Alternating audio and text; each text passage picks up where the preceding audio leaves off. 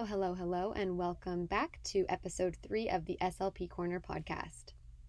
Today's episode is going to be on SLP recommendations for developing children's speech and language. At the end of sessions or assessments, SLPs are often giving recommendations to parents and guardians to help with their child's speech and language development when they're at home and they're not in the clinic. This is really helpful week to week just for practicing and improving on skills. It helps with generalizing, so practicing the skill in different environments. And it also helps when a child's on a wait list and they won't be able to be seen. So it's important that the recommendations are understood and utilized. So I thought that it would be helpful to really delve into that today. A lot of the tips that I'm going to be discussing are from the Hanen Parent Program. Um, they have a popular book called It Takes Two to Talk and the Early Start Denver model. So, for the first tip, it is reduce and remove distractions. So, when I say distractions, I mean phones, TVs, other people talking. It's just nice to have some distraction free interaction time with your child every day. So, a common example is just to turn off the TV during dinner and engage in a family conversation. The second is following your child's lead while playing. So, if your child is playing with blocks, you can try playing with blocks too.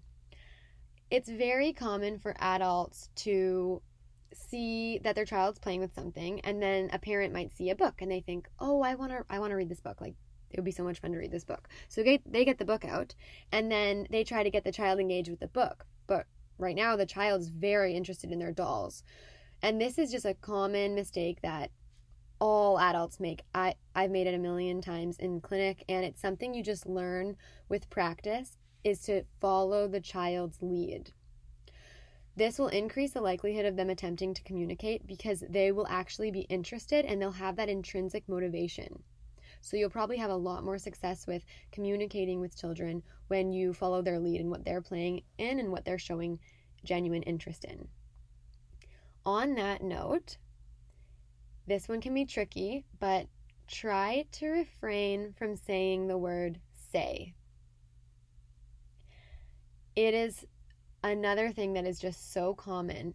Adults will see a toddler and they'll say, oh, say, and then you can say, say my name, say Shannon, say dog, say blanket, because it's cute and we like to hear what kids are thinking. We want to hear what they're, how they're going to pronounce it. But kids usually shut down when an adult is requesting that they say something. And this can really discourage their communicative attempts because just like anyone, it's not fun being put on the spot, and no one likes to feel that social pressure. So try to refrain from saying the word say. Of course, it's going to happen and it should happen sometimes, but but overall really try to refrain from saying say and also try to refrain from asking too many questions. So there was a study and researchers went into a preschool classroom and they listened to how the children communicated with each other. They wanted to see what are they doing? Are they commenting? Are they asking each other questions? Are they telling each other what to do? And the researchers found that in this preschool classroom, the most common way the children communicated with each other was either commenting on something someone else was doing or commenting on something that they were doing. So they might say something like, I'm eating cheese, or you have a banana. And they barely ever asked any questions, which is so funny because the number one way adults tend to try to communicate with little kids is by asking them lots of questions.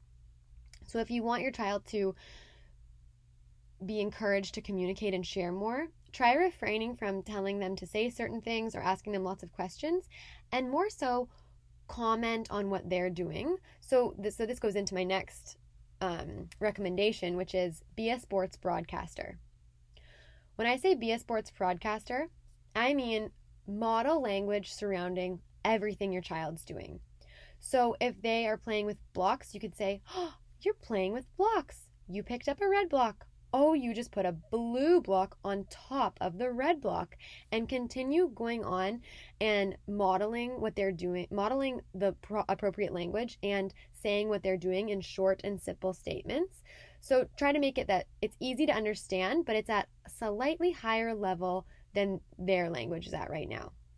So if your child's looking at a picture of a snowman and they say, snowman, you could respond back and say, A snowman's on the hill. So this is giving them a lot more information on what they're looking at. Then another recommendation I have has to do with when children produce errors in their speech or language. So this could be an articulation error. Instead of go, they could say toe. So or instead of instead of go, they could say toe. Or it could be more of a language error where they might omit a plural. So they might say two dog instead of two dogs. So when children produce these errors, it's important to just repeat back their statements in a positive tone using the correct grammar and the correct articulation.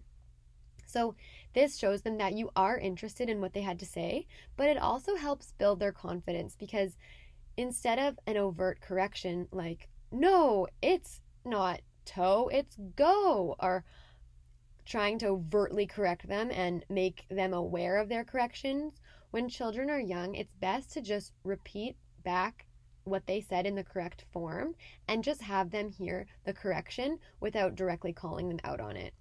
So, this will help develop their expressive language abilities and it just remediates their errors in grammar and articulation in an indirect way. Another very popular recommendation SLPs give parents is called Match Plus One. I like to call it Match Plus One or Two because it is common that you're going to want to add more than one word onto what a child said to make it appropriate.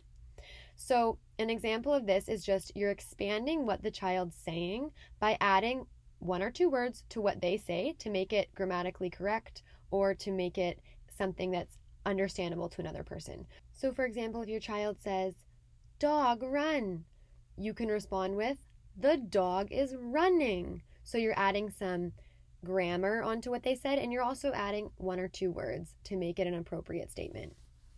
Another recommendation is engaging in people games. So, the Hanen program calls this people games, but the Early Start Denver model calls this sensory social routines. So you may have heard of people games, SSRs, or maybe this is brand new to you, which is totally cool too. So essentially, engaging in people games helps encourage the development of social communication abilities. So you might be wondering what is a people what is a people game? What is an SSR? A people game involves the child's attention being directed towards another person rather than on an object or a toy. So, some examples of people games or sensory social routines are singing songs, playing hide and seek, playing peekaboo. These are all having the child engaged with you directly and they don't have their attention on an object or a toy nearby. This can really help um, improve their social communication abilities. So this is this would be in contrast to object games, with object games, which would center around an object like a toy. So if you were playing with blocks together, that is not a people game anymore because there's an object involved.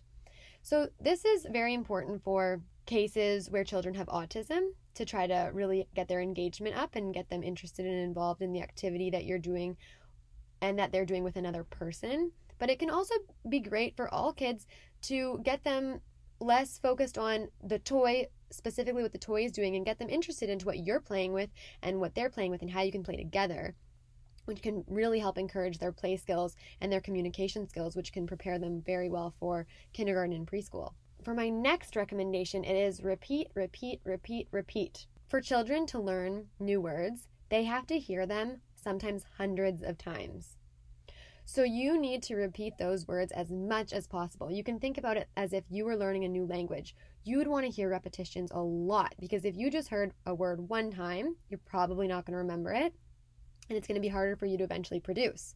So, children's receptive language, what they know about language, what the words mean, comes first, and expressive language, what they say and what you hear from them, comes afterwards. So, you really need to develop strong receptive language abilities first, and one of the best ways to do that is just repeat, repeat, repeat to help them learn new words and learn new ideas about what's going on around them. Try to make it natural so you could just point out and name things as you go to keep them interested. I remember my mom told me when she would take us grocery shopping when we were toddlers, she would just talk to us the whole time and she said she felt like people thought she was crazy talking to her toddler, but she just wanted to really enrich our language environment. So she would say, Oh, we're walking down the cereal aisle. Look at this blue cereal box. Look at this red one. And imagine how many words that child just learned once you leave that grocery store because it is a great place for repetitions of similar words and it's part of your routine because I know you can be so so busy that there just feels like there's no time to practice these SLP recommendations but even when you're in the grocery store you could be working on that or when you're shopping at any place the next is communication temptations. So on my website, www.slpcorner.com, I have a long list of communication temptations for you to use. Basically, communication temptations just manipulate the situation to encourage a child to communicate. So, an example could be you're blowing bubbles, and the child's very interested, they're very excited about the bubbles. And then you close the bubble container so the child's they can't open it, but they want more bubbles, and you wait for them to request more. It's important that the child understands what is expected of them. So maybe the first few times the child will look a little puzzled and they're not sure what to do now that the bubbles are closed but they want more and maybe their child they're not they're not using a lot of words right now. So you could say more bubbles? Do you want more bubbles? And then if you continue doing that in a pattern after a few tries, the child likely, most children that I've seen, if there's not something else going on like apraxia, if it's an initial assessment and we don't know yet, the child will almost always begin saying, more bubbles. And maybe at the start they'll just say more and it reward any attempt because we're really trying to give them positive feedback like, oh, you shared something and I want to reward you for what you shared. So we're going to blow more bubbles. And then eventually you can really expand that. So, my next recommendation is focused on perspective taking. Perspective taking can be very challenging for children with autism, but it can also be a big challenge for typically developing children as well. So, a study that I was just looking at was talking about children children who are 14 months old versus children who are 18 months old. And the study, it's a pretty famous study. It's called the broccoli and cracker experiment and they wanted to see if a child could understand someone else's perspective. So with 14 months 14 month olds, they the um, adult showed them broccolis and they went yum i love broccolis. And then they showed them crackers and they said ooh i do not like crackers. Crackers are gross. And then they said can i have one? And both of the broccoli and the crackers are on the table. Now all of the children preferred the crackers because they were the kids just would prefer crackers over broccoli. So they wanted to see is the kid going to choose the crackers, which is what they want, and think, well, I don't really know what you want because I have difficult with perspective taking, so I'm going to give you what I want. Or can the child think, hmm, I know that notice that you seemed like you did not like the crackers, so I'll give you the broccoli, even though I don't like the broccoli and I'd rather have the crackers. So what they found is 14 month olds would give the adult crackers, but 18 month olds would give the would give the adult the broccoli. Even though they'd rather have the crackers, 18 month olds were beginning to be able to see that and understand that oh, you would prefer broccoli, so I'll give you your broccoli. And it's important to note that this experiment isn't saying like theory of mind is developed by 18 months. No, it's not. It takes years to develop. We're usually seeing kids around the age of four. They they're really starting to get a hang of theory of mind, but that those initial developments in perspective taking are forming around the age of 18 months old. So it might seem young, but kids that young are are being able to take on another person's perspective. So if this is a challenging um, skill for your child, which it can be for a lot of children, especially children with autism, then it's a really good thing to work on when you're at home. So, one way is just sharing your opinions and your feelings, especially if they differ from those of your child. So, for example, if you are playing Jenga or you're playing with blocks and the child's ready to move on and they want to play with dolls now or they want to go outside, it's really nice to just have them know you have a different idea than them. So you could say, Oh, actually, I want one more turn. So if it's something that's very new to your child, try to make it just small enough that it gets success and awareness, but it's not too big that the child ends up having negative or hurt feelings that because they don't understand in the first place that you do have a different perspective. So try to make it very simple at first and then slowly expand it over time. So just reminding them that other people have their own schedules, ideas, plans, and perspectives can really, really help. Another way is during play or daily routines, you can just set up small problems that will allow the child to the opportunity to generate a solution. So if the child says, "Mom, we can play in the living room. You could get stuck behind a chair, or you might not be able to move something out of your way. And then you go, oh no, I'm stuck. And they have to try to put your, themselves in your situation and take on your perspective to get a solution to help you move around the chair so that you can play with them. So, both of these examples are taking advantage of what the child is doing. So, really, it's taking, once again, the recommendation I gave earlier of following their lead. So, you are really following their lead and you're utilizing what their motivation, where their motivation is, and what is going to get them motivated to try to help you out and work on what you want to target during, with their speech and language. So, my final two recommendations, they kind of go hand in hand. The first is that I want to talk about child directed speech. So, child directed speech is um, something that a lot of parents do naturally and a lot of parents don't do naturally. So it really depends on the parent. Um, child directed speech is essentially when you lengthen words, you make the words louder, and you also slow down the pace of your word when you're talking to a child.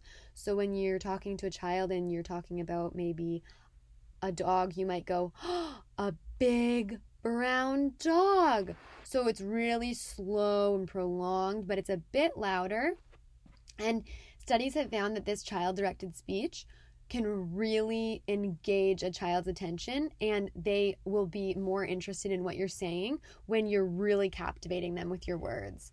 So, although some people might make fun of it or think it sounds silly, it's really helpful for children and it really gets their attention.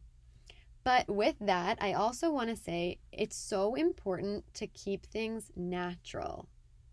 So, if any of these recommendations just feel super unnatural and you'd feel really uncomfortable doing them, of course, you should always try to expand your horizons and work on things that make you feel uncomfortable. But if talking in a certain way makes you feel uncomfortable, just try to keep it natural and work on what feels comfortable to you in that moment. And over time, many of these recommendations will slowly start feeling more and more comfortable. But if only one or two feels comfortable right now, then only work on one or two.